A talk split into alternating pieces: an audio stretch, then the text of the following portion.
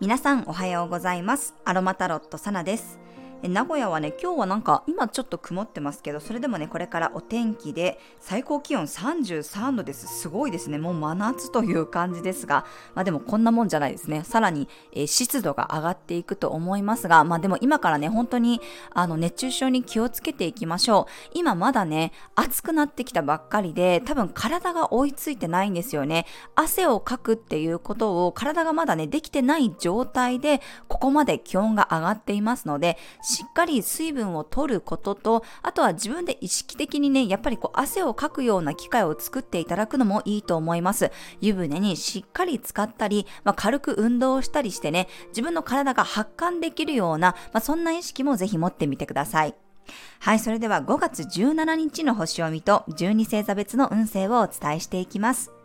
月はお羊座からスタートです。今日がお羊座のラストですね。夕方6時11分から月のボイドタイムに入り、夜9時29分に月はお牛座へと移動していきます。日中は蟹座の火星とのアスペクトというね、葛藤の角度ですね。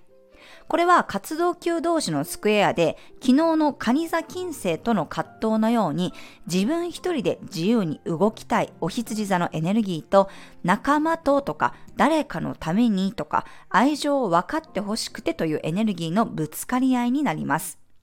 火星は攻撃力やバイタリティの星ですが、カニ座に入っている時はね、いまいち攻撃力がストレートに出ないというか、そのエネルギーが内側に入ってしまったり、まあ、誰かと協力して動くというね、少しあの回りくどい火星力になっていきます。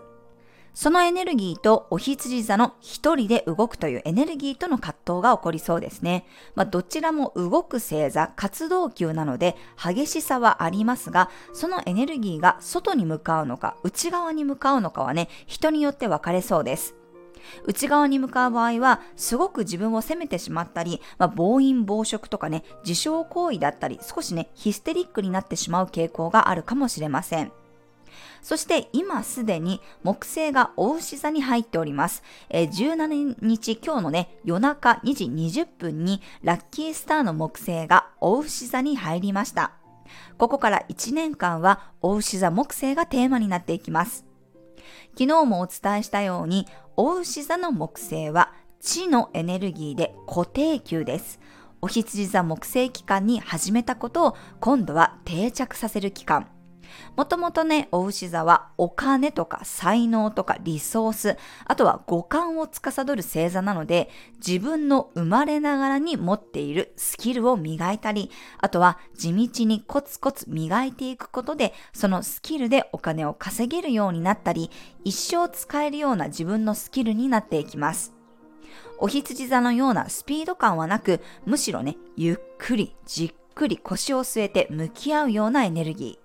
なので昨日もね、お羊座木星期間に何を始めたかね、振り返ってみてくださいとお伝えしました。そこで始めたことがあれば、今度はね、その中からよりね、形にしていく、磨いていく、継続してものにしていくという時期です。私もね、もともと活動休が多くて、固定させるというのはすごく苦手なタイプなんですが、そういう人ほど、このお牛座木星のものにする、定着させるエネルギーを活用するといいと思います。えー、まだね、YouTube に上げるお牛座木星動画が完成してないんですが、サブチャンネルの方では、あなたの内側から芽吹くものというテーマで、お牛座木星に絡めたカードリーディング動画をアップしていますので、えー、よかったらそちらも覗いてみてください。まあ、ここから1年はね、じっくりゆっくりものにしていく意識が必要なので、じゃあどれを形にしようかなっていうことを少し考えていただくといいと思います。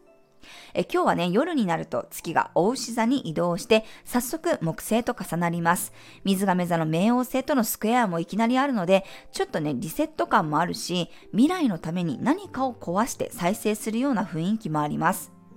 ま、やっぱり月がね、大きな天体と絡むときは、そのエネルギーが月を通じて地球に降り注ぐようなタイミングなので、この木星と月が重なるね、タイミングの今日と明日で自分の中にメッセージが来たならば、そこはね、少し意識してみてください。社会的なことではね、やはり金融関係でのメッセージがあるかもしれません。今日はちょっと葛藤するエネルギーが強めなので、お羊座の対抗星座である天秤座からね、ゼラニウムやパルマローザの香りを使うとバランス力をサポートしてくれると思います。心の落ち着きが欲しい場合は、ローズヒップやカモミールティーがおすすめです。はい、それでは12星座別の運勢をお伝えしていきます。今日はね、木星が移動したということで、木星に絡めた1年間のメッセージをお伝えしていきます。お羊座さん、次のステージに足を突っ込むようなタイミング、なんとなくの区切り感、今度はまた違うフェーズで長期的な目標が見えてきそうです。お牛座さん、木星が12年ぶりにお牛座に入りました。ここから1年間は特別なターニングポイント、天皇星の刺激もあり、ブレイクスルーを起こせる人もいるでしょう。双子座さん、見えない部分にこそヒントがあります。潜在意識、心の内側からのメッセージを受け取って向き合ったり対峙するようなタイミングです。蟹座さん、